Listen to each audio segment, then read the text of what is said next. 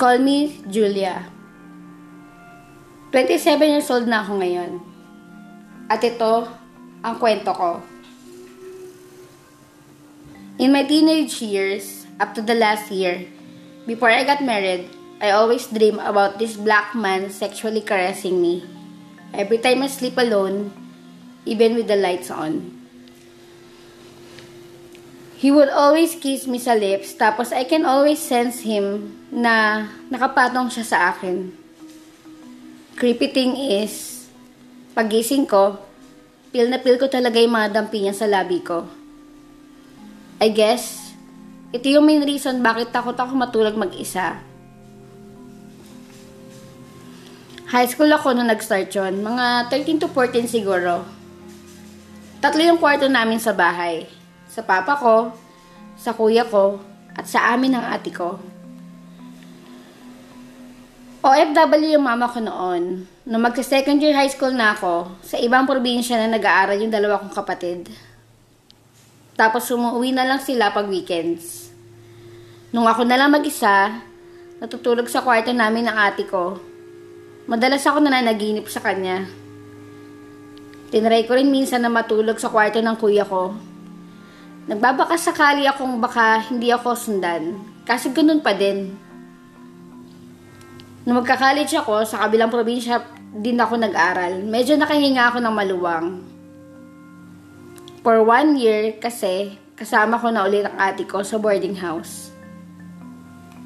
Kaso nung gumraduate siya, lumipat na ako ng boarding house na pang-isa. Ayoko kasi nang may ibang kasama na hindi ko kaano-ano. Kaya ako na lang ulit mag-isa sa kwarto. Ang buong akala ko, di na niya ako susundan doon sa boarding house ko. Pero nagkamali ako kasi simula nung ako na lang ulit mag-isa sa isang kwarto, lagi na lang naman siya bumibisita sa panaginip ko. Nakapatong, hinahalikan ako palagi. Nakadagdag pa sa takot ko is yung mga kwento ng mga ka-board mates ko na may bata at white lady daw doon sa tinutuluyan namin. Pero so far naman, ang pinaka-thankful ko is di ako nakakita sa kanila. Though hanggang peripheral vision at tindig ng balahibo lang ako. Kaya madalas, mas nakakatulog ako noon ng hapon during vacant time ko kaysa sa gabi. Parang vampira ang peg. Ay, ewan ko nga kung normal ba ito. Hindi naman siya everyday. Mga twice or thrice a week. Ganon. Pero madalas, napipil ko noon na para akong may kasama sa room ko noon palagi. I just got married last year and thankfully, nawala siya. Siyempre, may katabi na ako palagi. Ang kinakatakutan ko lang is yung pag may iwan ako mag-isa sa bahay. Lalo na ngayon may plano yung hobby ko na pumasok sa PNP next year. Natakot ako na baka bumalik siya. Baka may makapagbigay na explanation sa experience ko sa kanya. Please help me to understand po. Natakot kasi ako nung one time nag-search ako about it. Parang demonic. And we're back to parang normal segment ng Dude, You Know Podcast. What's up mga kadudes? This is Kuay Yuge at nagkabalik na naman tayo sa pinakabago nating parang normal episode. Grabe, yun na nga guys. So, kung bago pa lang sa aking podcast, don't forget to follow me on Spotify and rate it 5 star and please click the notification bell para lagi ka na updated sa mga susunod na episode, okay? So, available na nga po ang Did You Know Podcast sa YouTube. Just search Did You Know Podcast. And same din sa Facebook page. Yes, may Facebook page na tayo. Go to the next level na. Anyway, guys. So, sa Facebook page, just search Did You Know Podcast. And, available na yung 3 episodes ha, guys. Nilagay ko na siya sa video type na siya. Hindi na siya podcast na papakinggan nyo lang. Though, hindi siya yung video mismo na may visual. Like yung podcast pa din siya, pero mape-play nyo. Sorry, yun. Mape-play nyo na siya kung wala kayong Spotify, wala kayong Anchor, wala kayong YouTube. So, yun. Nilagay ko na siya sa Facebook. And, uploaded na rin siya sa YouTube. So, yun na nga, guys.